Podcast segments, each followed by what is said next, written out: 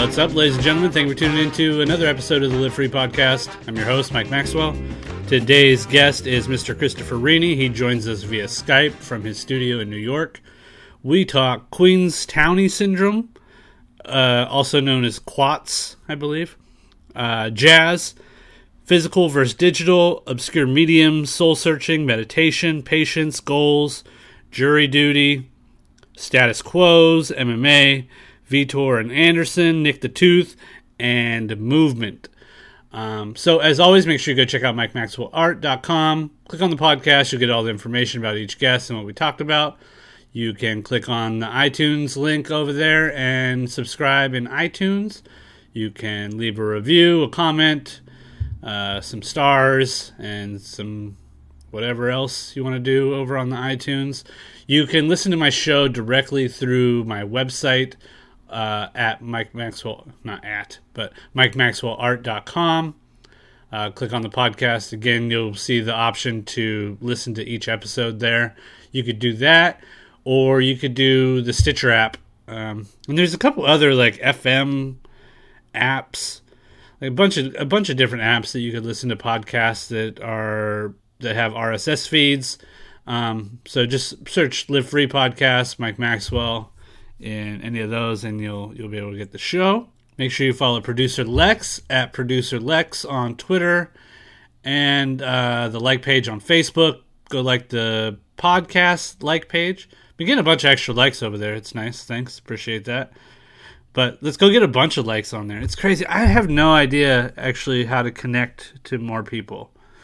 I don't know. I, I feel like I'm doing everything that I possibly can to get the information out to people.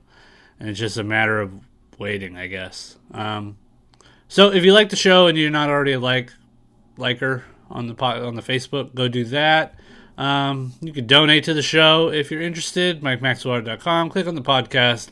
Hit the PayPal link uh, over there. It's a little PayPal icon. You can drop some money on the show. And uh, also, we have the, I think, yeah, tomorrow, the, the, today, the day this episode goes up, will be the final day for pre sales on the Marcelo Macedo t shirt. And we're just about out of the um, podcast logo t shirt. I'll try to order some more of those. If you're interested in getting one, just send me an email info at mikemaxwellart.com. If we don't have your size, hit me up and let me know, and uh, I'll do my best to get all those things out for you. Make sure you pre order. If I put up a pre order, do the pre order. It's the best way to make sure that you get your size and make sure you get one. Otherwise, I print really small runs. I basically print what's ordered to a certain extent with a few over. So uh, make sure you go do that. And of course, if there's anything that you'd like that isn't available anymore, hit me up and we'll see what we can do about getting uh, some back order stuff up. So, with all that said, ladies and gentlemen, without further ado, Mr. Christopher Rini.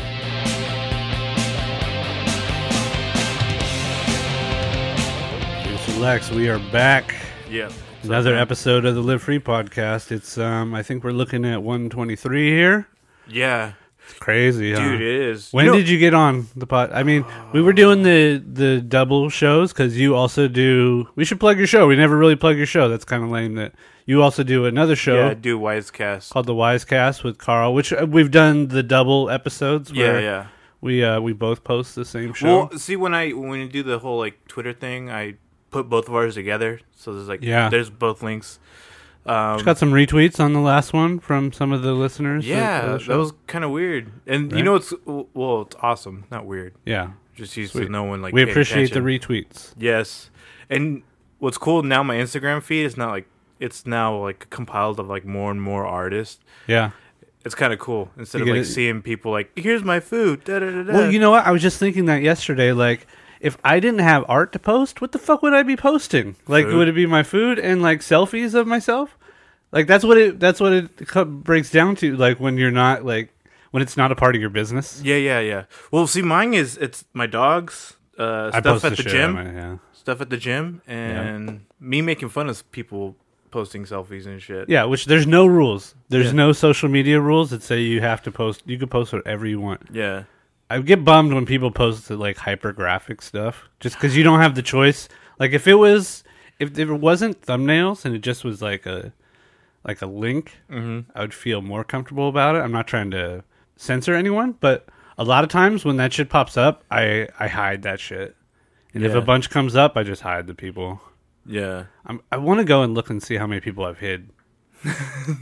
and I want to know how many people have hid me because I know for sure it has. Why do I care? I don't care. Just kidding. I don't care. No, it's funny. So, man. um, it's Thursday today. What, uh, we didn't do a show last week. no, We, we took, a week, off. Um, I'm back in training. I'm a little less nasal. I've been Nice. listening to the episodes from a few, like three weeks ago Yeah. and I'm like super fucking nasal. That that awful flu is fucking hitting everybody. Got the Keith Sweat version of your voice. Yeah, exactly. My fucking wrist is still jacked up, but I'm training. Nice. Um, went up to Shoyoroll recently and got fucked up by some brown belts and like world class winning major Nice. competition brown belts. Um, learned to choke from Michael Liera Jr., which I, for people who don't follow jujitsu, even people who follow or who do jujitsu don't know Oh, who like he the sport. It's like Uh, the sport of it, but um, learned a new choke from him, Mhm. and uh, I've hit it a couple times now in training, Nice. so that's good. Uh, feeling getting back in shape, but I was super tired last night, man. It was bad, and I'm feeling it today. Like I don't, like I felt like I needed to take a shit the whole time. It sucked. Yeah. Or puke, one of the two. Like one of the two things is going to happen, but I, I kept it together. Yeah, I'm gonna go back to Muay Thai class tomorrow, and I'm kind of dreading it because I've been out for a week because of uh, little situation with my dogs. I got an altercation, Oh yeah, but um, yeah, I'm just like, fuck, I'm gonna be like, I'm gonna get my ass kicked that day, yeah, and I'm going on, well, and I'm purposely going on a sparring day. No, that's good. Just throw yourself right into the fire. Yeah. I'm going to train tonight. Um, and that sort of bleeds into our guest today, uh, Mr. Chris Rini. He illustrates stuff for um, Vice for Fightland Yeah. for Vice. Uh, he does all like MMA, UFC, Pride illustrations. Nice. Um, so we'll get into all of that here shortly. Um, what else is going on? My uh, my show. I sent all the stuff out to Nashville. I'm not going to be out there, but I'm going to try to Skype in for the show. Nice. The work should be landing any moment now. I think. Um, so that's good. We might uh, we might take the show on the road. We're trying to do an episode with Mike Giant. I'm supposed to get tattooed, nice. and uh, we're trying to do uh, an episode in LA on the road. Sound good? Yeah. All right, so hopefully that'll will be coming up here soon. So uh, let's just jump right into this thing. Give Chris a call. You down? I'm down. Let's do All this.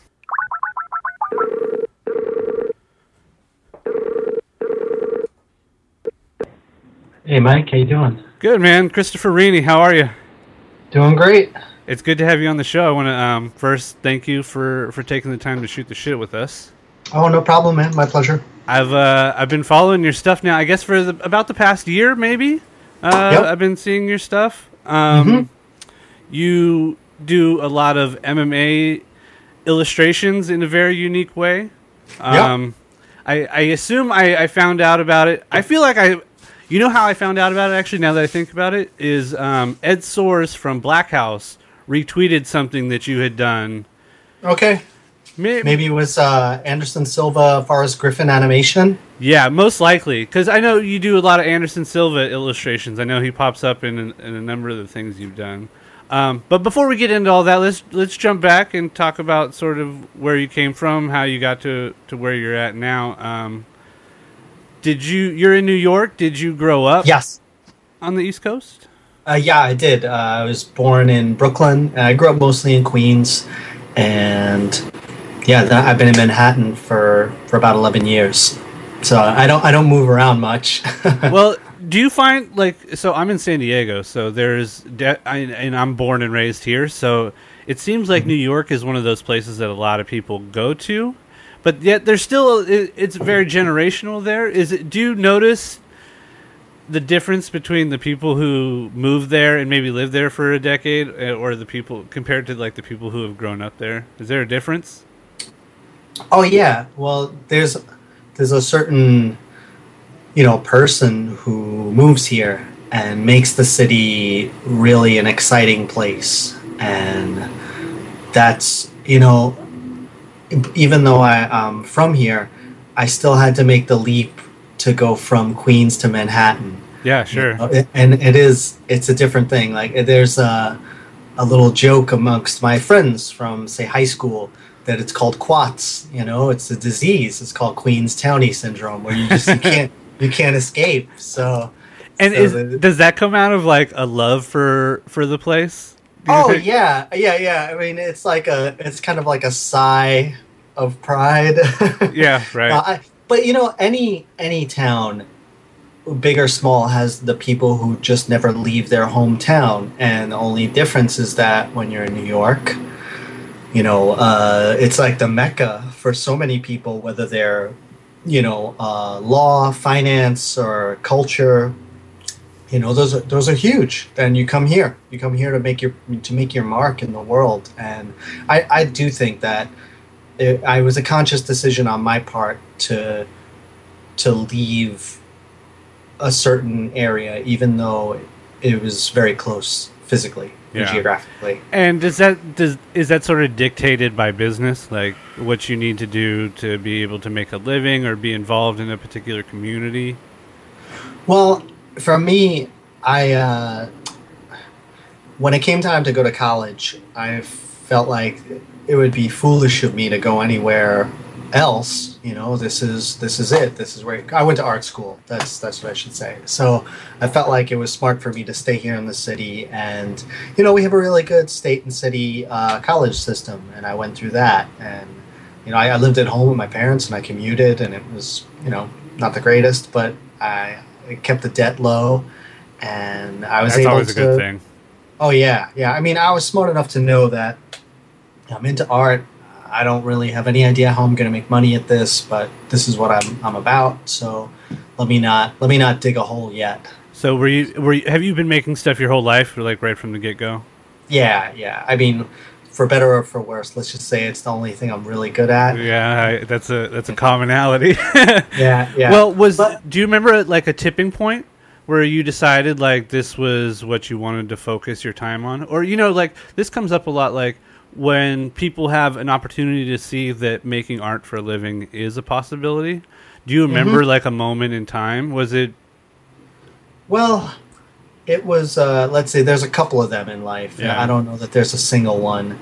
Um, you know, there's the decision to go to college at all, and then to decide you're going to focus on art, and then actually, when I got out of college, I was in a band, and I decided to stop making art and to just focus on that. I ended up playing with uh, with this band for 11 years, and that was really uh, a great experience. You know, when I got out of art school, I, I knew that I was, you know, for better or worse, uh, like an angry 20 something with not a lot of power, and not a lot of drive. I mean, I had drive, but not a lot of focus. And I knew that by playing music, I was very happy. And I felt like I was doing things that made other people happy. So it was easy to make that decision and stick with those guys. And I'm still great friends with them today. So I, I felt like it was a good decision. And then when I hit about maybe 27 or 28 years old, I had some yeah, I had like a stumbling block in my life, and I took a little time off. I decided to not work and just live off some money I had saved up, and I just started. And I decided to paint again, and that's that.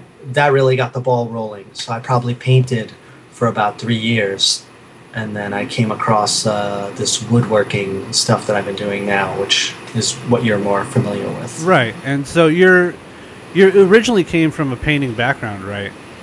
Like Yeah. that and painting drawing. I, I guess that's pretty stereotypical. I mean, for the available uh, materials for a young person to to get Yeah. a hold of.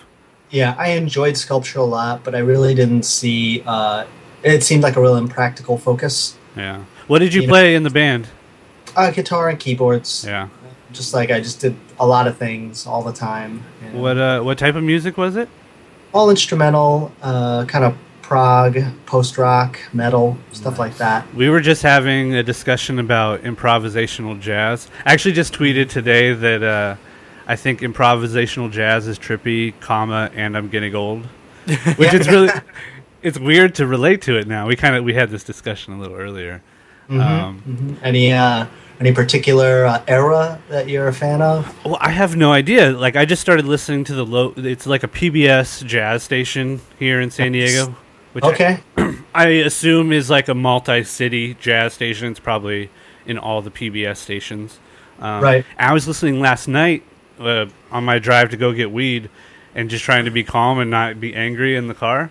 Uh-huh. And and every time I just put it eighty-eight point three.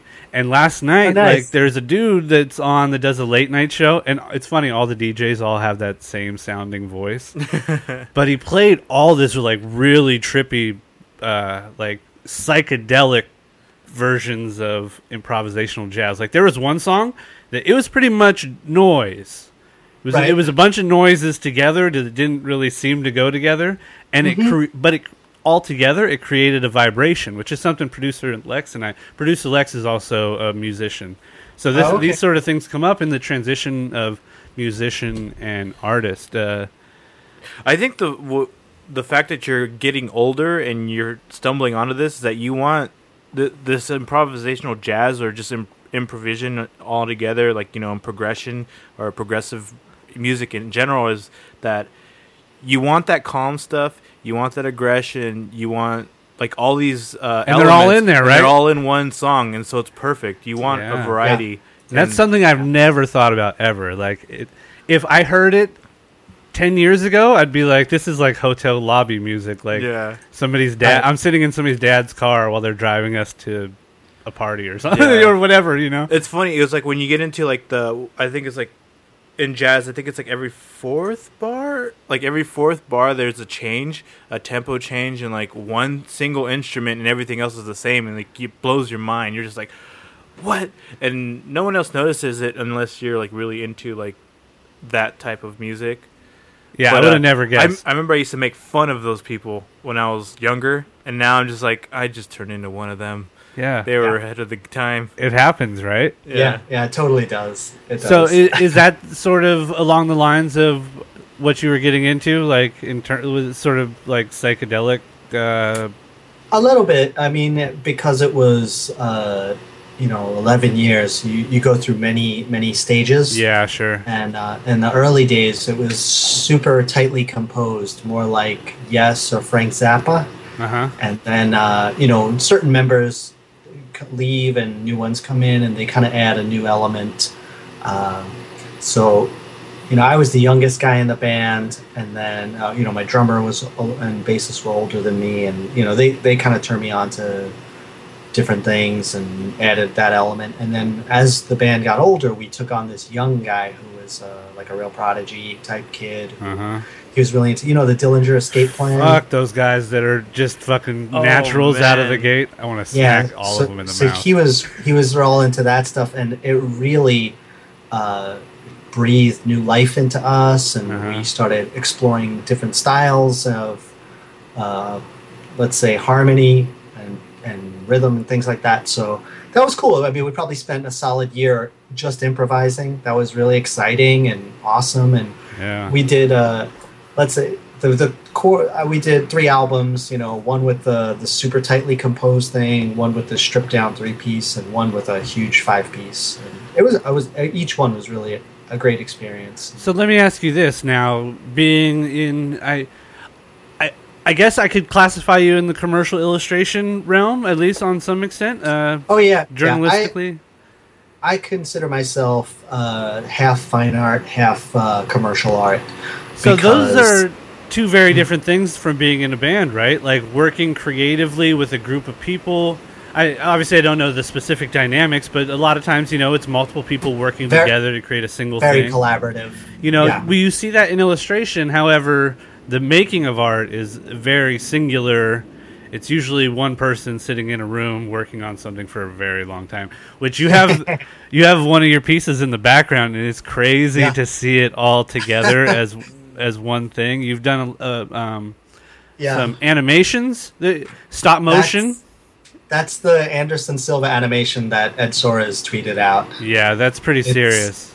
Yeah, it's like four feet tall and six feet wide, and that. But seriously, that is you know it very much crystallizes the idea of straddling those two uh, sides of the art world Mhm. because what you saw and what the greater you know MMA and internet and audience sees is you could say commercial art. It's the the GIF, you know, the Uh-huh. but for me, uh, I still think I'm a fine artist first and foremost. And at the end of the day, there's a piece of fine art behind me Right. with like a multi-layered story where I took a video from the digital world, I extracted it, turned it into, for back lack of a better word, physical object, a- analog, and even though it can only be digested digitally, there's this like remnant of it, which is now a piece of fine art. It, it is something else. I, Yeah. So I, I like that. You know, I mean, you know, with the band, I play different instruments. With this stuff, I can. It's it can never be just one thing. Yeah, it has to be sure. really multi-layered. I think at this point. Which seems to be the creative type sort of personality that there's multiple things that need to be going on. Yeah, I mean, it was a it was a major leap for me to pick a theme at all and decide that that's what I was going to focus on, and uh, it took uh, quite a quite a long time and a lot of uh, serious. Um, I, I don't know what the word is. Maybe self reflection to settle Yeah. on mixed martial arts. Yeah, that's interesting. I think something that I wanted to point out was that you brought up about having the physical item. This is something we talk about on the show quite a bit. Is actually having physical objects instead of just the digital versions of things. And there's Yeah. this sort of very uh, analog. Maybe I'm gonna, use a, an audio term. Yeah, analog version to what you do. And I Yeah. think I, I feel the same about me. Like I do a lot of digital stuff, but everything always starts by something handmade. And so Right. it's interesting to see how many how important it is for a lot of artists who also get into the digital and commercial world to still make those handmade things. It gives me hope. Like not that there's anything wrong with all digital made things. Like they look course. awesome all the time. Like lots of stuff looks dope. Yeah. But to have a physical object and then to be able to like digest it, like right now, be, you know. So if you watch the GIF on on Vice or on Fightland of the illustration that's behind you, which Right. um, we'll post the photo when the when the episode goes up that week. We'll post the photo of this up. Oh, thank Um, you. It's huge, but you look at it on the video and you think it's just like a tiny. Obviously, for somebody who knows illustration and drawing, you know it can't be like a tiny thumbnail. But Right, right. in the like digital world, how our brain digests it, that's sort of how it ends up. Like it seems like like it gets lost in translation, right? Right. It does. It does. I mean, I'm really into. I mean, you know, I, at a certain level, I would just be making. I, I would live in this not the Stone Age, but close enough. You know, I, I, I have a printing press. You know, I, I would love to just you know be making etchings and stuff like that. You know, I, there's. I mean, it's. I don't particularly enjoy uh, working on the computer myself. You know, it's just not my uh, It's not fun, right? forte. No, not really, not really. So, um, I I can't knock people who do it, but it's just not. There's something lacking for me. You know, the idea that this digital, like the the finished piece of work, can, has to exist on with this uh, on this machine. Yeah. You know, and at the end of the day, there's like a piece of art that like can stand al- literally stand on its own. And you know, I'm, fl- I'm into that. I'm a museum guy more than anything else. Yeah. On the flip side of that too, like I just got the new T-shirts in, and to see something that was created almost, I mean, I hand drew some of it, but it's mostly digital.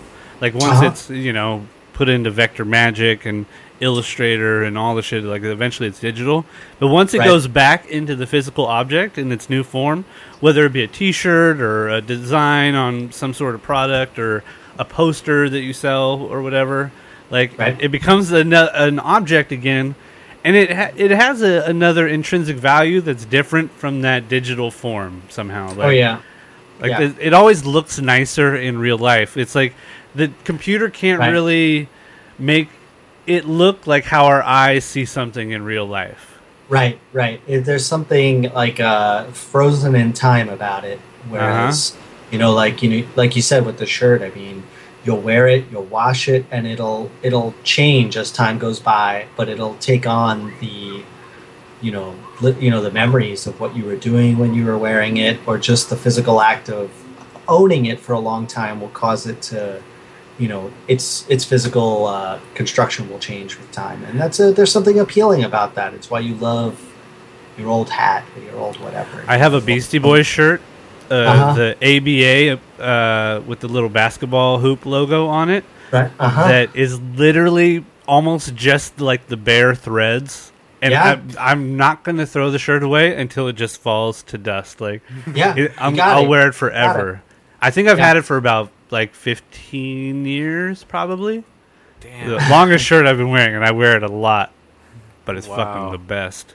So let's talk about how um you sort of how you transition into the work that you do from a more traditional form. You know, we've had some artists on the show recently, um, like Erin M. Riley, who does tapestries of um, girls sending selfies, like sex Oh, to good. dudes.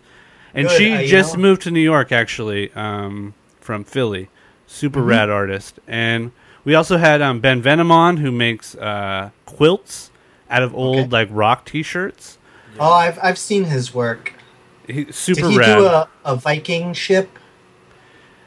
Or? Possibly. I think so. He's done a lot of. I, I, he's done a lot of stuff. I'm not sure. Okay, I, I've I've definitely seen some work like that. Yeah, he's super rad. So you're another one of these guys who I, I I could easily see getting into the sort of like fine art painting world. Like I I just I'll I'll I just classify everything as painting just because I'm yeah, yeah. Of course, that's fine.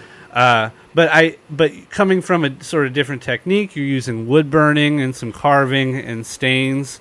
I, Right. I the stain part, I, I know. I, I was looking. You do. You're doing some more painterly style things uh, Mm-hmm. recently, or at least in the last year, like more colorful, full, full color, as Yeah. opposed to the wood burn illustrations. But maybe we could talk about the wood burning first, and then sort of Mm-hmm.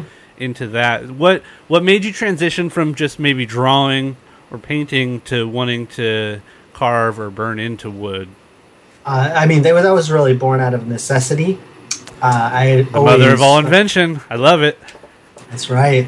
Um, I I had just been uh, burn uh, staining wood, and I was using like uh, ink to just mark off my delineations, and uh, I only had about seven colors, and they were all different shades of brown, from Yeah. reddish brown to greenish brown to yellowish brown. But I came away with some good stuff, and I could use like a sharpie to make like a red red ink drawing, and then I could have another contrasting color.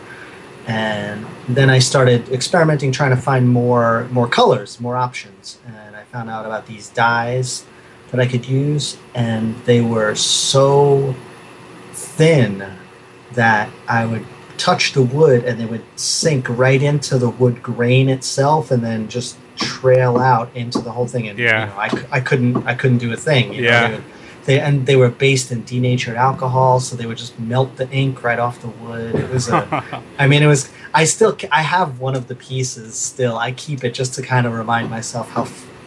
You know, this is this is it. This is like you experiment and you just destroy things sometimes, and it's really funny. It's really, it's kind of uh, endearing in a way. So anyway, I tried lots of different things. I'm sorry, I'm rambling a little. Uh, I think it's uh, the audio Oh. just got weird. There, now it's back. sounded like Okay. uh, it sounded like when a, like a like a hose breaks in a movie and all the steam is flying out of the hose. oh, oh So it that's my Yeah. Radi- That's my radiator. oh, nice. Oh, okay. In an old Uh, building. yeah, yeah, yeah. It's an old building. um, So yeah, so it- you, so you're working with these things. It's funny, like that's for me. I did the same sort of soul search for an ink mixture that I wanted in a particular way for doing like real fine line outlining, right. and it takes finding all those fucked up materials that don't work to. Yep. Re- it almost seems like you you earn it by doing all the fucked up shit, like Oh, yeah, ruining a bunch of shit. Yeah, yeah, and I've been inside of like, you know, half the hardware stores in Manhattan. You know, I've just like, you know, it's one of those things where you're like out and about doing something, and you see one, you're like, all right, I'll just walk in there and ask them what they have. And hmm fi- finally, after about two years, uh, somebody pointed me to a certain place, and bang, I found exactly what I was looking for. That's the best. and and it's cool because I had already had access to all the colors that I really wanted, but now I have them in. Uh, I can I can buy just the pigment Oh, and mix, I can mix it myself, and I can mix it with water. These are you know I, I don't want to kill myself too too soon. You know Yeah, I don't want to yeah. po- poison myself. To, you know yeah. I've I've definitely I once you know just knocked myself out of commission working with something toxic and not and not having good ventilation Really? and just like like just like realizing that my I had a splitting headache and have to pack up my shit and lay down and go to sleep because I was just out of commission you know and yeah. I just never want to do stuff like that. Um, I've been having some hard times with spray paint and varnish because I use a oh, spray oh, varnish. yeah, yeah. Some I hold my breath for as long as I can, and then I realize Yeah. that I'm just breathe. Like when the sun comes into the area that I spray, I could see the, all the mist in the air. I'm like, yes, I am for sure inhaling all of that. yes, yeah, yeah. I have a the the HEPA filter mask. I mean, you know what are you gonna do? Yeah, probably just. Anyway. Well, yeah, there's so much fucking toxic shit out there. Anyway, it's funny. Like I, try, I worry about it, and then I, Mhm. I can't. I just can't. Yeah, I know. Yeah, yeah. You, you know what the key is? You gotta pick your battles. You, gotta say, yeah, yeah. you know, you gotta say, I'm, I'm definitely gonna lose uh, this one and that one, and just Yeah. accept it. So, uh, so you mentioned earlier you choose you decide to choose MMA as like a focal subject matter on the work that you're making. What what brought that on? uh, this, well, I, I mean, I got divorced a couple of years ago, and I just got to kind of put my life back together. And I went on this uh, meditation retreat where you basically live like a monk for ten days. You, you know, you don't. Uh, you don't make eye contact you don't talk to anyone you meditate 10 hours a day it's Oof. you, don't- you yeah yeah it's torture it's really torture Wow. And do you Yeah. meditate every day, or No. uh, did you at the No. time, or you just went full? No. You just did something totally I out of the blue. well i mean a I certain worked at extent? a yoga center I, I did yoga a lot for a Uh-huh. while i mean it, I, it's not unfamiliar to me Right. uh, but but this was like you know Yeah, by, that's by, serious. by at the end of day one i meditated more in one day than i did the previous 32 years of my life Right. so So what happens at like hour nine? nothing nothing. Zero. nothing but but the good thing is that i find that when i i have done some meditation and when i do i tend to have good ideas. I tend to have good really long complex art ideas you know? And i had a couple you know? I had a really good idea for a graphic novel and i was like all right that's cool. And then maybe about three or four days in it hit me. I thought about you know the, the rivalry between uh, Frank Mir and Brock Lesnar and how just like over the top the both of those guys are visually, the way they beat each other, and then I thought about you know uh, Cooperstown, the Uh-huh. baseball the baseball Hall of Fame is. Yeah. it's really famous for uh, those bronze plaques. You know, like when Right. you make your make it to the Hall of Fame, you get a plaque of your of your face. You know, that's the signal. That's how like a, a cultural signifier that this person has made an impact on the sport that deserves to be memorialized forever or for however Right. long. Yeah. And I thought to myself, you know, um, I can do that.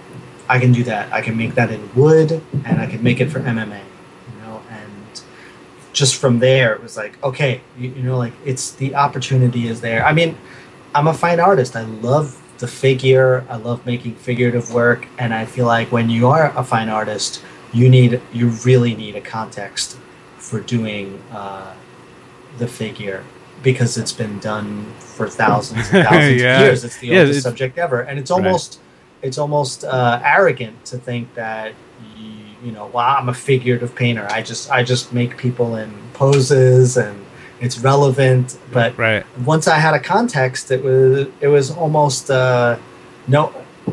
Of course, that's what I would do. Is you know the figure. You know, so Right. it was really a great. It was a great leap.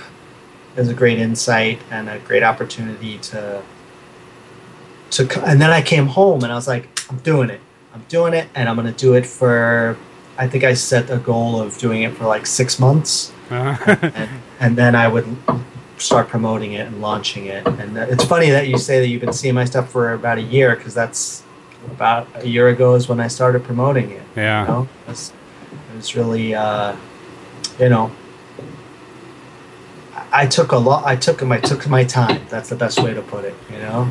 Yeah, that, that's kind of wise, I guess. Do you feel like you were able to make those decisions after sort of going through some shit in your late 20s, like dealing with some shit, and being Oh, able to be a little bit more mindful of what you're doing? Oh, without a doubt, you definitely. Uh, I feel like uh, you know, as a musician, I made all those youthful mistakes. yeah, I'm sure.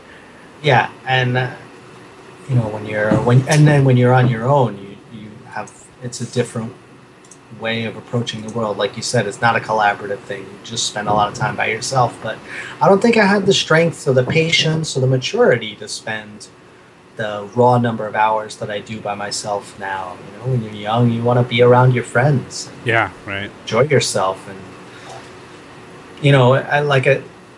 When I was with them, I had a focus, and that, but now I can have a focus on my own. I, I have a very, uh, you know, I, I have like real goals that I'm trying to achieve, and Yeah. it's it's easy to to delay any um, gratification or whatever because I I know what my bigger my bigger goals are. Do you write them down? No, they're pretty easy to vocalize. I mean, I, I want to, I want to do the, I want to make the the plaques for the MMA Hall of Fame whenever it exists, and I want to be able to have a family and support them as an artist. Right. You know, that was one of the hardest things I had to confront is that I wasn't sure if I was ever going to be able to get married again or have a kid or do anything. You know, there's uh, certain practical things that you need that I really didn't feel like I could provide. So, Right. And you know was what? I was just talking to the wifey about this today. Like, we never know what's going to happen. Like, I was just thinking back, like, just a few years ago, I had a studio in, like, right on the cove down here in San Diego. And I was thinking, like, if you told me now, like, if that didn't happen, if you told me now, if future me is going to have a studio in this particular, like, rich area, Yeah. I would be like, fuck you. That's not going to happen. You're a dumbass. Right. But Right. if I think back, look, it's already happened. Like it's been passed, and I, I was just thinking about it, like running through my head, like the moment. I was like, Mhm. you never know what's actually going to happen. And it's fun. We just uh, we recorded this uh, video with Jack Kerouac reading from um, On the Road and Visions of Cody, and Uh-huh. he says something to the effect of, "Nobody knows what's ever what's going to happen to anybody." And it's true. Like we could we. It's funny. Like we could try to plan for things. Yeah. And the reality is, is that what usually happens is not the plan. Maybe some sort of version of it, maybe some Yeah. sort of offshoot of it, but Yeah. there's really no control. Like you can't control it. Unfortunately, we we try though. Yeah. You know, it's it's almost not worth. Uh, it's like you, you can steer the ship as best. Just steer it as best you can. yeah, what Yeah. go with the rhythm of the fucking ocean or whatever. I was I was giving this advice to people at one point where I said that I was just trying to make good decisions because I think a lot of us, for the most part, are capable of recognizing that. Yeah, We're capable of knowing that what I'm doing is this is smart. This is a good thing to do. And oftentimes it's like I don't like it. I don't want to do it, and they know it must be a great decision. You know, it makes me I, it's so funny that you bring that up because I've been trying to work on the George Costanza way of life of making Yeah. decisions. Oh, sure, sure, so sure. I actually do the opposite of the decision that I want to do. Yeah, so yeah. lately, it's it's mostly revolved around getting frustrated at, at dumbass people who are inconsiderate of others. I have a real problem with getting angry, like road rage, or just like somebody Right. being disrespectful to somebody, or somebody just being uh, so egotistical that they don't know that other people exist around them. Yep. So now I'm I'm doing this thing where if I see that thing happening, like let's say somebody cuts me off, I say, I'm not mad that this person just cut me off. And even though I know that I'm mad, Yeah, I yeah. say it that are not to trick the brain, and it Yeah. actually has a little bit of an effect. Like I, Yeah. I giggle at the fact that I'm uh, Playing saying a game. exactly with my own stupid brain. But I've, I've really been trying to do that, like George Costanza, my decisions lately. Yeah, yeah, I totally understand, man. I I'm really trying to like get back on the meditation train. It really do, I know it helps, you know. I'll tell you can I tell you a funny story the Yeah, day please. the day after I got back from the meditation retreat, I am just like psh, like nothing can faze me. I'm totally I am like totally on the level like so I was smart enough to take a, a day like say I came back on a Sunday and I took that Monday off. I was gonna go to work on Tuesday. So, you know, I come back on Sunday, great, go to sleep, wake up on Monday, I'm feeling good. I look on my fridge and I, I think to myself, didn't I have jury duty coming up? And I look at my fridge and I'm like, hmm, I'm uh I'm 30 minutes late already, you know? So yeah, what the fuck, right? So I just put on some nice clothes and I think I might have quickly shaved and you know, hop on the train, you know, get down to the courthouses. I, I gotta grab a hot dog. I'm like, ah, I should eat a hot dog. Just, you know, make sure I'm in Right. good shape, you know, feeling good. You know, go up to the whatever, whatever floor it was in the court building and I find the room that I'm supposed to be in and there's a you know the cops there and I was like hey I, I gotta go in here and he's like oh man they started a long time ago without you I was like that's all right I I happen I happen to have been there like three weeks previous because it was grand jury selection Uh huh. so I don't know if you ever had to do that but essentially they're gonna get you sooner or later you know Yeah. you can decline and they just call you three weeks or three months later and so this is my second time there so I walk in the door and they're like you know Radagast, Riley, Rini. I'm like, decline. And I just, I was done. I was done in like 12 minutes. I like walked in the door. I was like, no thanks. And I just, I was, they were like, all right, we got enough people. See you later. And they let you out. that was it. Let, let me out. It was hilarious. I missed like three hours of preliminary introductions and all that other stuff. And That shit I is crazy, man. Like I've talked good. about it on the show, like how fucking vocal people get. Like, so I've only done, I've only been in like a minor case, like somebody threatening somebody. The Mhm. people that gave up their secrets to a room full of people, so like in that beginning section, they'll ask people if they've ever committed a felony because you're not Right. supposed to get jury duty if you've been a felon. They ask Right. like "Have you've been arrested for anything. Like they go around the whole room and ask all these questions, and all Yeah. these people just start spilling their guts yeah. Because- Yeah, yeah, yeah. because they're in a room where they sense uh, fear out of superiority. Superiority. Superiority. Ugh, I can't say that word. Superiority. Be- Superiority. There we go. I don't. My tongue doesn't want to actually say the word. I know the word, but like so they they're fucking afraid of superiority. There we go. There. I just had to move right. it. My tongue doesn't fit in my stupid fucking skinny mouth. And all these people are like, like the one guy admitted to like beating a kid, like an underage kid. One lady was like, half the room had DUIs. It's amazing how many people have DUIs. That must Yeah. make ma- it makes so much money for the state. Just a DU Oh, yeah. in DUI money. Yeah. It's such a that whole the whole fucking court scam Dude, it's like it's just about make, collecting dough to pay for all the shit that governments waste money on. It seems like Yeah. It's really, I same mean, the cops. they ended up getting me uh, a couple weeks later, and I served uh, a month of grand jury duty. And I really no, it was wonderful. It's a fantastic experience. I I, That's- I learned tried so- to get so on. much. I tried to get on mine. They didn't. Oh, yeah? me. yeah. I mean, I, I would recommend it to anyone. I, you know, I had always heard that. I don't know. Dr- drugs just make money for the government and whatever, and I think it was it was more about I was watching it happen, and I really got to understand. It's not so. It's not a malicious thing. It's just a system that gets built, and everyone is getting paid, and it's like I'll tell you that the majority of the cases that, because you know, you know, grand jury, you just hear case after case after case after case. Uh-huh. So, um, the majority of them were all just like thirty dollar crack busts. Yeah, You know, yeah. buy buy and bust kind of thing, and that's where it really hit me. Where there's like what twenty three grand jurors, and every one of us is getting forty bucks a day, and there's one or two assistant district attorneys. They're collecting a check. There's like the cops that are coming in doing overtime so they can come testify. And then those cops are talking about how they're part of a team of like seven people doing this bust. And then you have this, you know, low life piece of shit person who's buying crack. And what are they going to do? They're going to get sent to a terrible place. Probably, if they have a job, if they have a place to live, they're going to lose both of those things, and then Right. they're going to come out no better. And every they're gonna, you know, they're gonna We're likely worse. We're likely Yep. worse. they're gonna come back worse. And it's- everybody, everybody, one of us has collected money.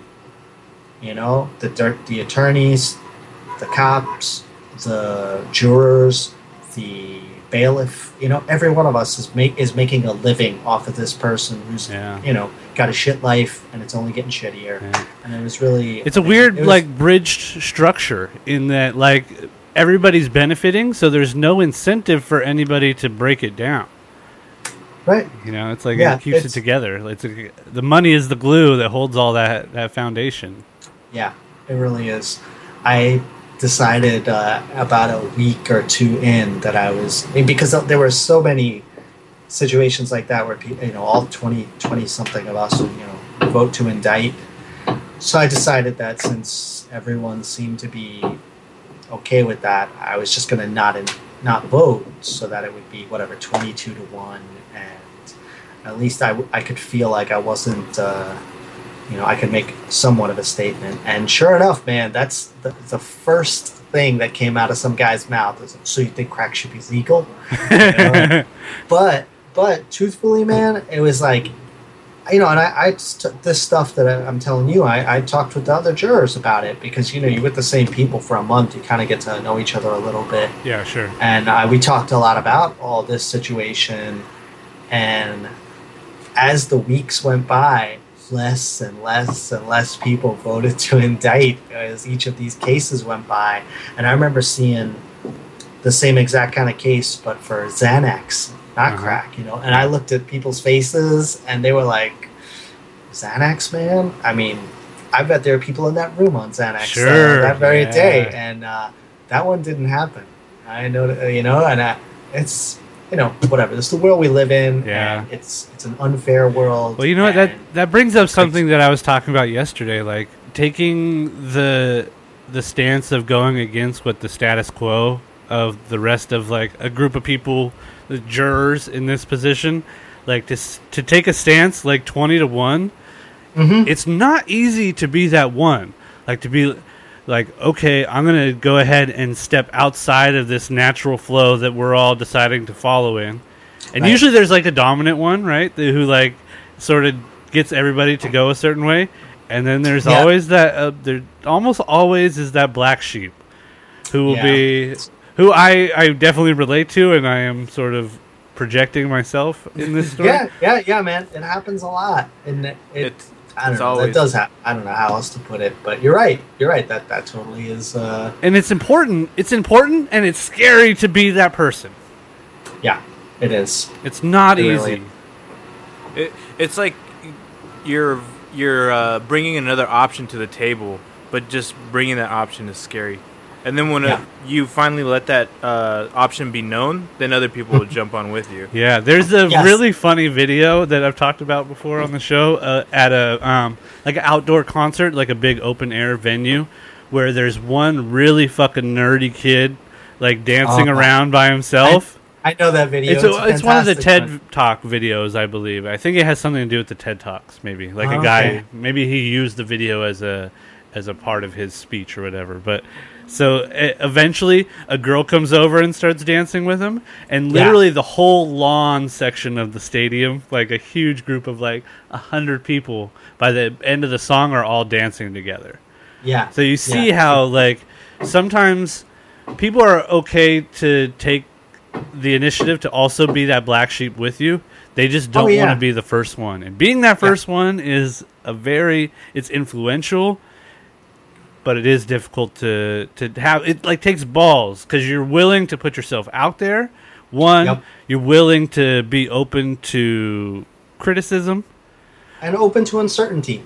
Exactly. because that you know there's no guarantee that that those hundred people are you know I for all I know it could have been twenty two to one every day of the fucking week you know and Yeah. vice versa that guy could have just getting laughed at then, yeah. you know that's the end of it people will be like yeah remember that guy make a fool of himself you know Yeah. that's that could happen too it's really you have to be willing to acknowledge It's a that that gamble. It's a gamble, right? Yeah. It seems Yeah. like that's such a commonality in art making or creative endeavors, or like Oh, yeah. even just going into business on your own, like deciding a path for yourself and not having it dictated by somebody else, Yeah. is such a gamble, and it takes fucking balls to do that shit. Or it takes just ignoring fear. Maybe that. Maybe balls means i- i- ignoring fear, or just willing to face it at some point. Yeah. You all right there? Your eye, your eye, yeah one of my eyes is a Your little contact? fucked up. wear yeah, contact. yeah yeah yeah give me one sec I'm sorry about that No, you're okay. I'll be right back in one sec Can you fix it? All right. We'll just talk amongst ourselves. Producer Lex. Yeah. No, that's true. I'm check always, out check out Chris's cat. I've been watching him this whole time. It looks like he's getting ready to attack him. Like he's sitting on his shoulder in the background. He was looking out the window, Yeah. and uh, he has a, a a tabby cat, gray and black striped cat. Uh, Your All cat right, is cool, pretty sorry about- awesome. yeah yeah we're all right Your cat looks like a wild animal.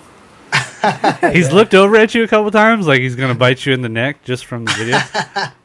I wanted. Oh, did you get man. a? I think uh, Lex might have got. You got a I photo. think I got a photo, but I don't think of the cat. I don't think I the cat almost was in want to get picture. like a screenshot of him. In um, there. He's so rad. no, it's funny because I was doing a white. Oh yeah, his cat's in the picture. Nice. Um, doing a wise cast before I got here, and Carl's cat was jumping on his shoulder. yeah, he has a very similar cat too, Yeah. right? Gray and Mm. black. Is that called a tat? Is it a tabby cat? Is that yeah the he's a tabby that's the proper terminology? Yeah. I haven't had a cat in a while. Yeah. I'm a dog guy. Oh, okay I like cats. I just don't like them around me. Is that weird? no no I don't I not that's- like them, but I. No, But it's, maybe I don't like. I don't know. It's hard to say. I don't know. I think because Do you have I- cats? I used to have cats when I was younger. I've, Um, I've owned I grew cats. up with cats. He looks cool as shit. Your cat looks awesome. oh yeah he's a good guy I I had a Siamese cat once. oh yeah Yeah, they're supposed to be uh, really bright right No, he was dumb as shit. I, because I think something about like the inbreeding of the same breed for so long sort of degenerates their their system. Yeah. yeah I agree So, uh, what do you have coming up? Uh, you, I, it's, I think Well, the was last just- illustration you, you had up online, wh- or what, uh, what did it? tur- It was a video. The Junior Dos Santos one yes was up recently, Uh, which uh, I look yeah. at. Uh, both Lex and I train at the Team Nogueira gym here in San Diego. oh fantastic And so that image of Junior throwing the uppercut on Gonzaga, I Yeah. look. Uh-huh. There's a huge photo of it in the gym that I Uh-huh. look up like as I'm shrimping up the mat. Like I'm like Uh-huh. I, I have to look up at it all the time. Like I see it while I'm getting choked all the time. Right, so right, I, right. I love Yeah. that sequence right there. Is like in, I think there may be multiple photos around the gym of Junior throwing that uppercut. And he has all that hair too, which is funny. Yeah. yeah So we didn't yeah, talk about MMA at all yet. Uh, We should. I. I guess. Uh, Yeah. The Brazil card just happened. Did you? Did you get a chance to watch that? I did. I did watch a bit. I didn't. s- I missed a couple fights, but yeah, I saw a lot of it. I was Really uh, good. Really pleased with uh, some of those. Uh, well, I was really looking forward to the Ryan LaFlare fight and Uh-huh. the Brandon Thatch fight. Those were, you know, these are the young guys. Can we talk about uh, Vitor?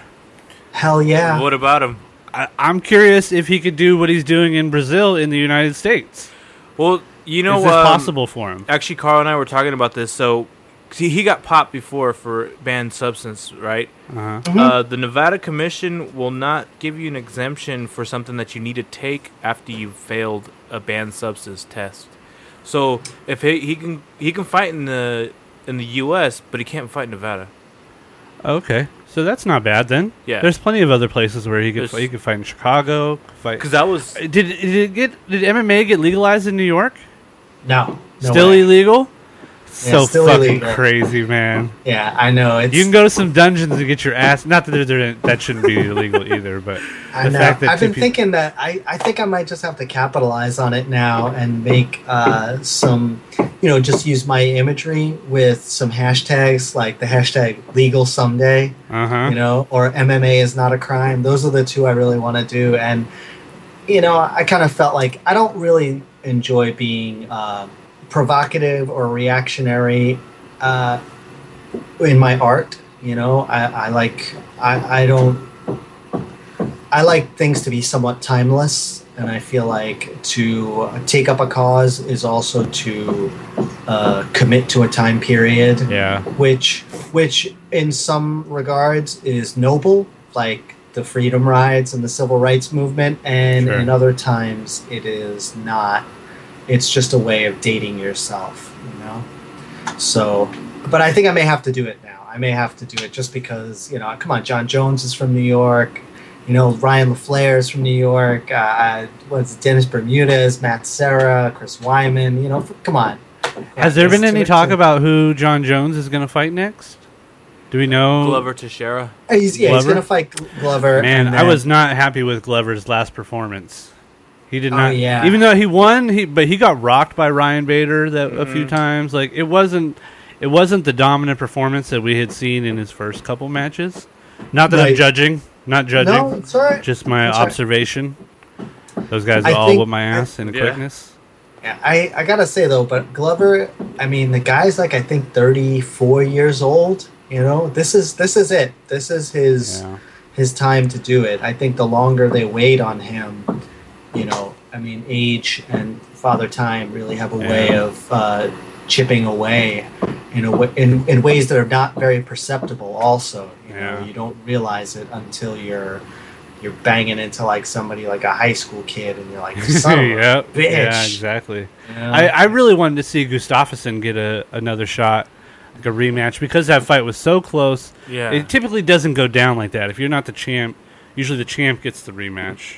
Right, right, exactly. I gotta admit, you know, at first I was, I when they went to the decision, I knew it could go either way, and that I there's there's a certain type of fight where knowing how MMA judging is, I feel like once it's a certain level of closeness, I more hope for a draw than anything else. I think there should be more draws in the MMA. This is something Oh. I've made a, a Yeah. stink about before. Like Yeah. there should there should be more 10-8 rounds. There should be more be 10 10s.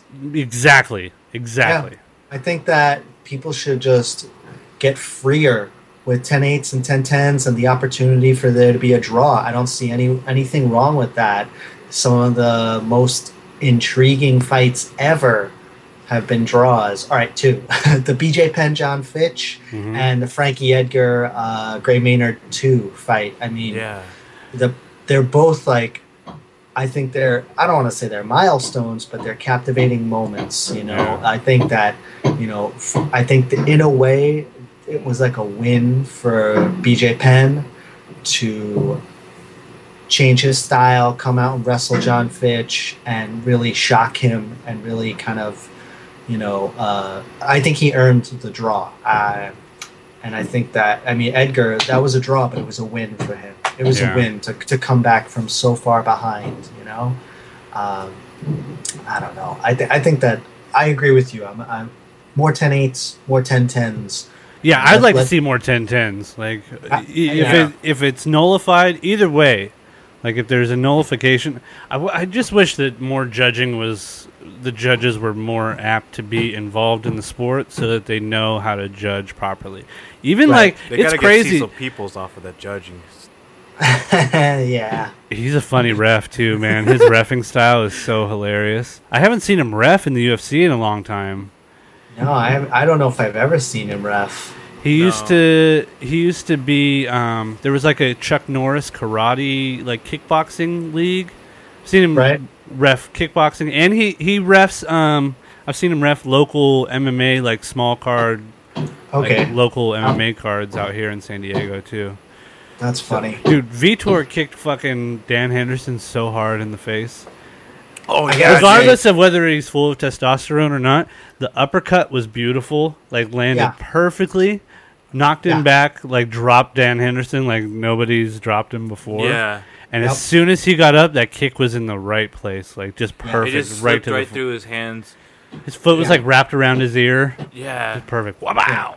It was it was an um, unbelievable, and I really, you know, it's that that uh, what is it called? That killer instinct, you know, that Yeah. some people have, and they're just gonna go for the finish. He and I, it was amazing to see him just turn it on, to see that there was blood in the water, and decide that he was gonna finish this and to go for it. And you know, that's a risk with a guy like Dan who can uh, who can take a hit. But it was it was excellent. You know, at a certain level, yes, he's on TRT, but obviously, you just need to let this play out. I think that prolonging it and not having him fight for the title only makes the discussion more uncomfortable as time goes by. Yeah. I understand, but they need the big name guys to fight in Vegas Yeah. that is, you know, they, I don't. It just I understand. Like, look, that's where the fights happen. That's where they want the big names to fight. I understand that that's where their business is, and I gotta imagine, you know,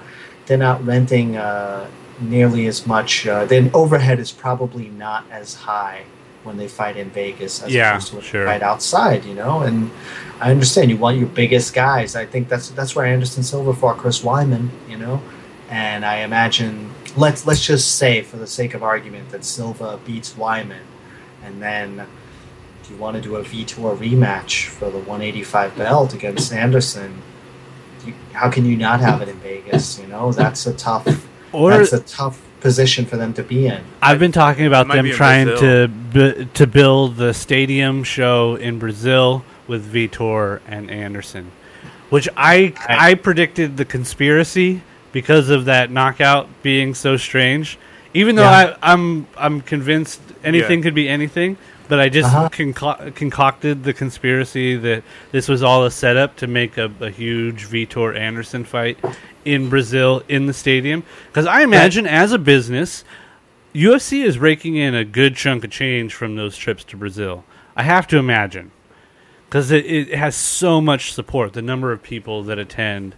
I'm Right. sure they're not selling tickets for as much as they would in Vegas, but I imagine that they're breaking in, packing those arenas. I imagine Right. they're making a good chunk of change. So I could I could see during uh, World Cup, Anderson. Actually, World Cup is coming up pretty soon though, so I, maybe not. They might not even want to deal with. I, I know they're having like riots and shit there. Yeah, I wonder what they're gonna do when the Olympics are there too. That's gonna be interesting. The Olympics are in Brazil too. Uh, they yeah, they're gonna be there soon in Rio de Janeiro. I'll Oh, tell you, shit. tell you one sec. Dang, Wow. Rio's popping off. I want to go there bad. Yeah, so do I. Yeah. I think we're gonna. Oh, we're trying to go to uh, Machu Picchu this next year. like around Sweet. June. Oh, you should. Uh, my girlfriend just came back from there. She said it was. She loved it. My sister went there as well. So yeah, the Olympics will be in Rio in 2016. Wow. Damn. It's gonna be, yeah, I bet you. I bet you 2016 we see Vitor Anderson in a stadium in Brazil. Hopefully by that time, uh, MMA would be in the Olympics also. Would that be? Mm, Wouldn't that be I weird? don't know if that'll happen. I It'd don't know be- if it will. I know it seems so difficult. They almost got rid of the wrestling. Yep. Yeah. They still have boxing in there. What's Yeah. the one sport where they fucking broom the ice and throw the little Oh, cur- curling. curling. curling? Yeah. Get the fuck Yeah, out of here with curling. Shout out to all my Canadian friends. It's all about the. It's all about the viewers, though. You Yeah. know, that's that's what it comes down to. If they So don't get eyes uh, on them. Let's uh let's plug your website and uh, you're on the Yeah. Facebooks and the Twitters so that people can go follow you and find your work that you do. Yes. Uh, most the best is uh, Twitter. Uh, that's at Rini MMA, R I N I M M A, and my Instagram is Chris underscore Rini. That's C H R I S underscore R I N I, and uh, I'm setting up a Shopify store right now under the name Rini MMA Nice. and that's where uh, I'm gonna. I'm actually now. I finally have some uh, low price merchandise. I have uh, what is it called? Some posters of. Uh, the, I don't know if you've seen the Jon Jones spinning elbow piece. No, I haven't yet. Oh yeah, that's a really good one. I think So- that he throws those elbows trying to hit people in the back of the head. Oh Just for no. the record, that's what I think those are aimed at. Even Oh. though he landed some good ones in against Gustafsson that like Yeah. hit him square in the forehead. Yeah, But I think a majority did- of those are meant to hit behind the ear. oh man, Jon Jones is not one of my favorite fighters. if you I see. but he's a fantastic oh, fighter. Don't get me wrong. He's he's he is He is. dynamic, I mean, super interesting, great fights, exciting, yeah, I, really I feel like he's. You know, I look at him and I just think that. You know what? What? What would I have been like if I had been successful at 24 instead of 34? oh yeah, I can't even imagine. You know, a fucking total shithead. You know. I know, would I would be a hundred times worse. Yeah, I mean, honestly, the, as soon as I got the Fightland column, I just started, you know, seeing like, you know, fuck you, go fuck yourself, right? Terrible. Why are Yeah. you sharing your fucking terrible artwork? Oh no. Comes out, and I was like, oh, of course, you know, anytime, you know, this something good happens, someone is going to be like, why isn't that happening for me? Fuck Sure, this sure. guy. Why, you know? So, and on when I started getting uh, when I started, you know, writing for Fightland, you know, I got approached nonstop. You know, how do I write for Vice? Can I write for Vice? And you know, you know, uh, the advice I gave people is li- literally like, do what I did, figure out what you do better than everyone else, and fucking do that, and do it a lot of it, and then just promote it. And if people notice it, then they'll notice you. I know it sounds like really hokey, but that's literally Yeah. how it played out for me. You know, uh, I, I didn't I didn't try to get the job. They contacted me, and when they did an interview of me, I you know I knew that this wasn't just a, an interview. I mean, this is just my this is my job interview, and whatever I say to them is gonna carry whatever it's it's gonna be their impression of me as a person. you Yeah, know? sure. So really, I was ready for it. You know, I think I had like maybe a, a day or two to prepare, and you know they did a great job. They made me look good. You know, like I gave them a bunch of artwork, and they posted all of it, and they said the article was really well received. Yeah, you just had some stuff on the MMA hour with uh, Ariel Helwani. That's pretty cool. I, I still fun- need to go listen to the episode. I did. I went and looked at like Uh, listening to him talk for a second, but I haven't watched the full thing yet. I gotta, I gotta say, the best thing happened. You know, uh, Nick the Tooth. Yeah, yeah. So he's on there promoting a book that he he did about you know about MMA and UFC, and one of my drawings is actually in his book. Oh, cool. Nice. exciting. And he actually dropped my name to Ariel during his interview, and it just it was the coolest thing ever. You know, I knew that they were gonna say thank you to Chris Rini, you know, for decorating the set today, but you know, he he he asked Ariel, he's like, "Do you have Chris Rini on yet?" I was like, "I can't believe this." You know, That's it was rad. amazing. Know, it was really exciting. You know, some people on Twitter, "You're blowing up!" It's so killer. You know, That's awesome, man. anyway, so so that yeah, the work that was physically on the MMA Hour this week, that's coming out this week on Fightland. As you know, I, I asked them if I could do a larger than normal article. So I normally do say five to six wood, woodwork pieces per article, Uh-huh. and That's a lot of work for. But then again, lot. You're you're also in the the world of creating the fine art too, like those pieces. Are you are you going to sell the fine art pieces online as well? Is that available to people if they want to purchase something? Yes, uh, they are. I am.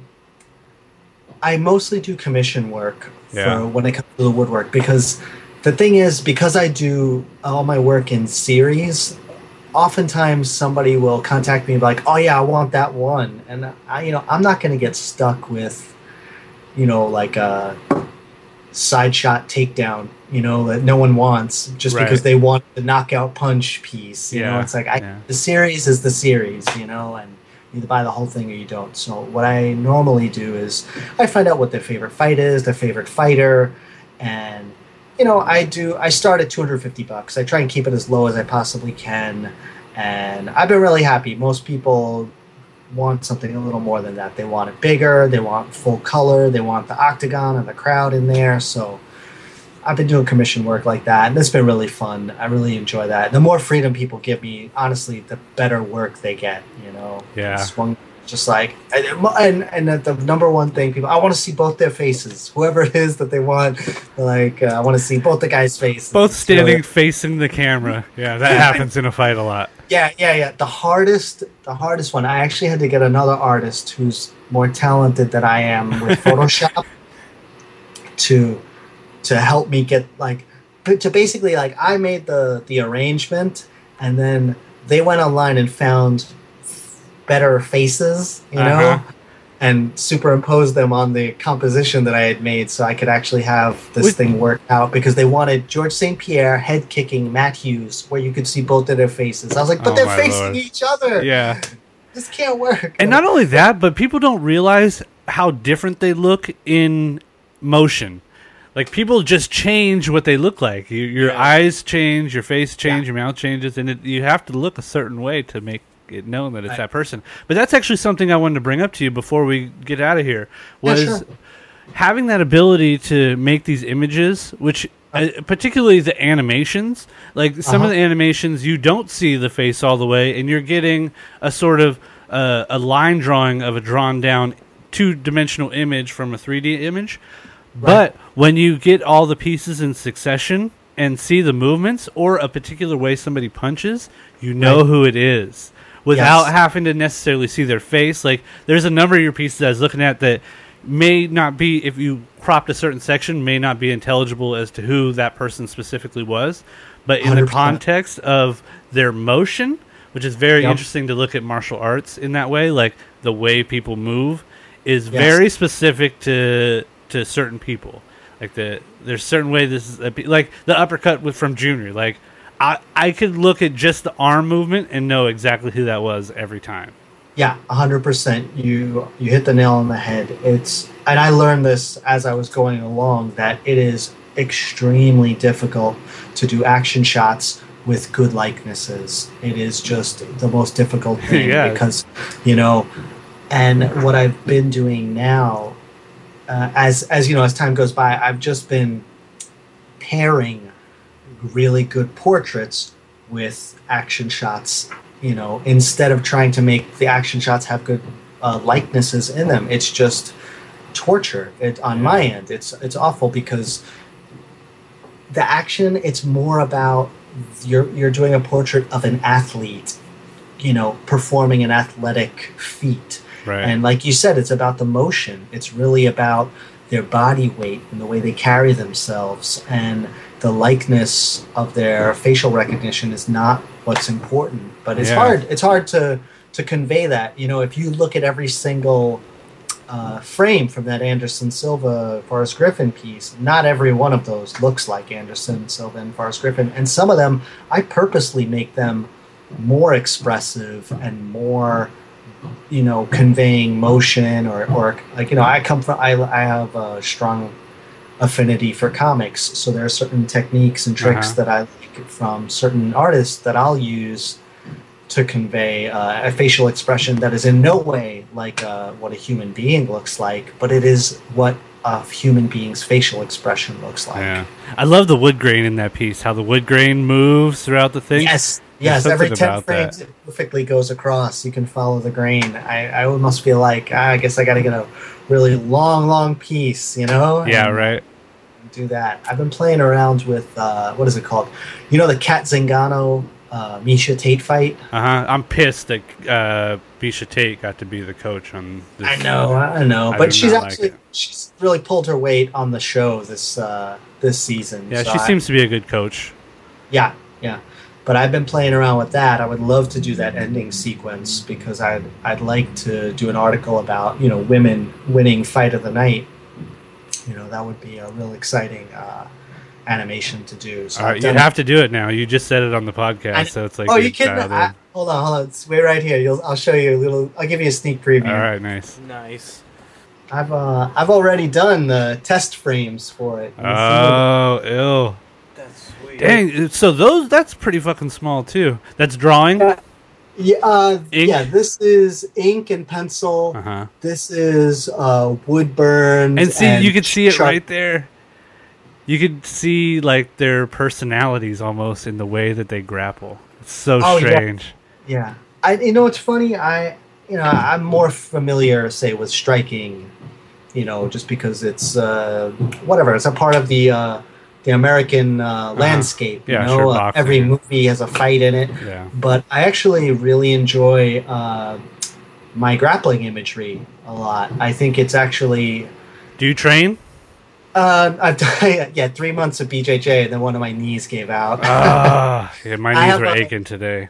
Yeah, I have a I have a pretty shitty injury from I used to be really into cycling and I took a really bad fall and I have some problems with my, my back, my knee, my hip. Forget it. I'm a fucking mess. Ah, that's a, that's a shame. but it was Did- nice. I, honestly, I loved uh, I loved BJJ. I did it for a couple months last year. Uh, actually, I did it. I joined right before all this stuff started happening. Oh man. Well, at least you got a little sort of a head start. Because I, what I was going to say is that if you do train, and it's something that happened. Like I watched MMA long before I trained. Like I was a huge fan. After I started training, and I don't train MMA, I just train jujitsu specifically. Yeah. But I've trained Muay Thai before. Lex is also a Muay Thai practitioner. Uh, Okay. I saw I was able to look at the moves in a different way. Like now, like even lately, like I'll see something happen that I would have never picked up beforehand Right. in right. certain situations and you know like for you in searching out these these certain uh, movements and actions it seems like having that knowledge would make that e- maybe even more fun Oh yeah, definitely. There are the things that I look for. You know, there are certain things that I I know I would never have uh, sought out originally, and now it's like I, I mean I like when they're clinching against the fence. That's a great. There's so like this whole uh, microcosm of activity going Yeah. on. It makes for really good drawing. I, lo- I love like the, the just the weight of two humans against each other and and people It's- who've never been in that position have no idea how exerting or like what that position is about Oh, yeah. like what Oh, type yeah. of strenuous activity that is when it looks like people are just stalling against the fence right, right, right. so PS, remember- PSA for all MMA Yeah. watchers Yeah. that Yeah. shit is Don't be booing when someone's on the cage. Yeah, just stop booing altogether. PSA, stop booing. Unless it's like Yeah. your your least favorite fighter and they're walking out, throw them some boos Right. then. But when they're fighting, no more boos. Yeah, seriously. I would only know. boo if Boo the ref. Yeah, Booing boo the, ref, is okay. Yeah. Every once in a while, though, there would be a really interesting fight, and if if you ever get a chance, watch Couture versus Lesnar, and the crowd is dead silent. It's like they really. It's almost as though people knew that something really.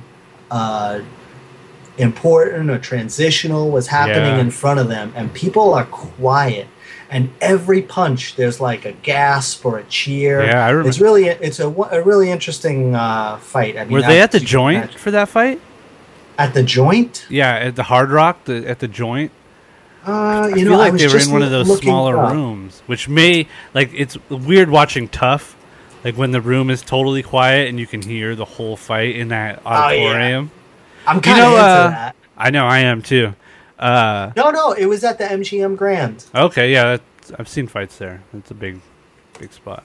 Um, today, I think today or yesterday was the 20th anniversary of Royce Gracie winning Yep. the Today's UFC the one today, huh? yeah. So So yeah, shout oh, yeah. out to Royce Gracie.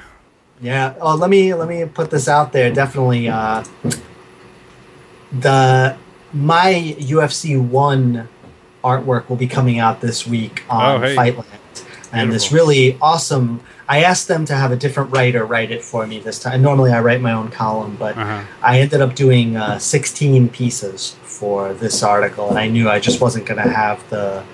I mean, I was exhausted by the time I was done. I was like, like I haven't done artwork in like three days or four days or something like that because I've just been totally tired. You know. Are you irking to get back to it?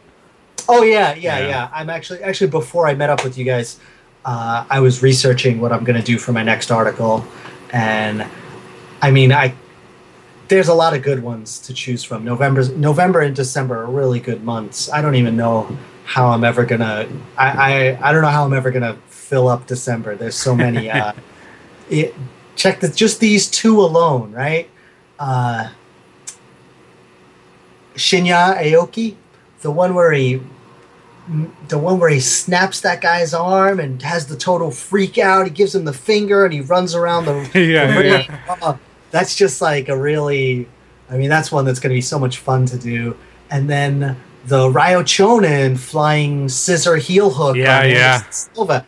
But I mean, I, I have to animate that one. I can't do that in stills. Yeah, you have to see the movement of how bizarre like a flying leg lock looks.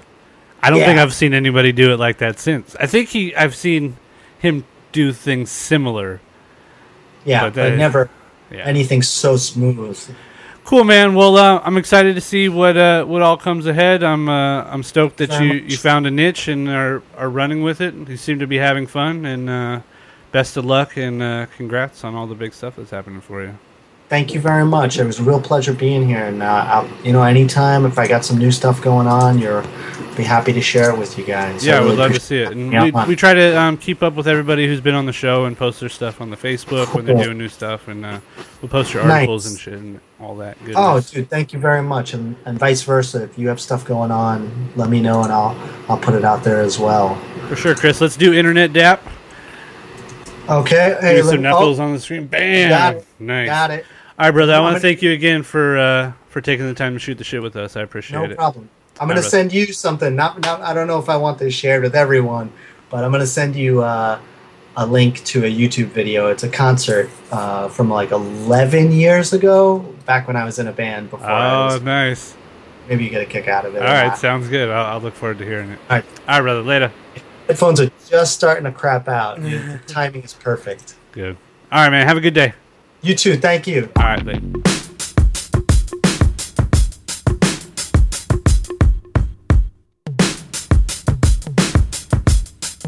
Yeah, yeah, I'm out at Brooklyn. Now I'm down in Tribeca, right next to De Niro. But I'll be hood forever. I'm the new Sinatra. And since I made it here, I can make it anywhere. Yeah, they love me everywhere. I used to cop in Harlem. All of my Dominicanos right there up on Broadway. Pulled me back to that McDonald's. Took it to my stash spot, 560 State Street. Catch me in the kitchen like a Simmons whipping pastry. Cruising down A Street, off white Lexus. Driving so slow, but BK is from Texas. Me, I'm out that Bed-Stuy, home of that boy Biggie. Now I live on Billboard, and I brought my boys with me. Say what up to Tata, still sipping my top. Sitting courtside, Knicks and Nets give me high five. Nigga, I be spiked out, I could trip a referee. Tell by my attitude that I most definitely from.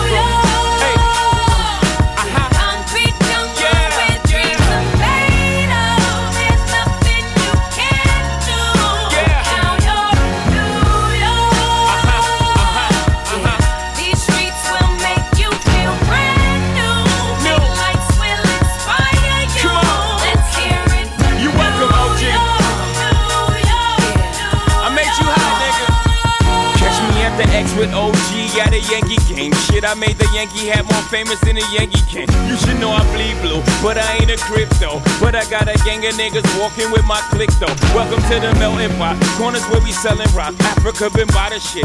Home of the hip hop. Yellow cap, gypsy cap, dollar cap, holla back. For foreigners, it ain't fair. They act like they forgot how to act. Eight million stories out there in the naked city. It's a pity half of y'all won't make it. Me, I got a plug special ed, I got it made. If Jesus paying LeBron, I'm paying Dwyane Wade. Three dice CeeLo, three card Marley. Labor Day parade, rest in peace Bob Marley. Statue of Liberty, long live the World Trade, long live the King, yo. I'm from the Empire State. That's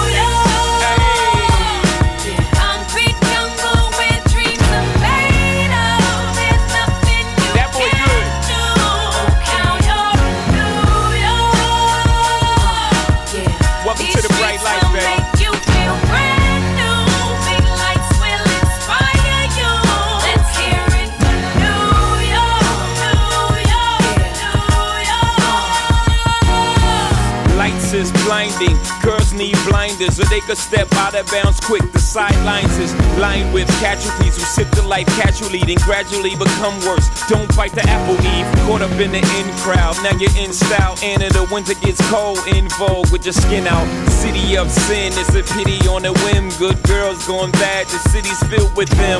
Mommy took a bus trip, now she got a bust out. Everybody ride her, just like a bus route. Hail Mary to the city, you're a virgin. And Jesus can't save you, life starts when the church in. Came here for school, graduated to the highlight. Ball players, rap stars, addicted to the limelight. MDMA got you feeling like a champion. The city never sleeps, better slip you an Ambien.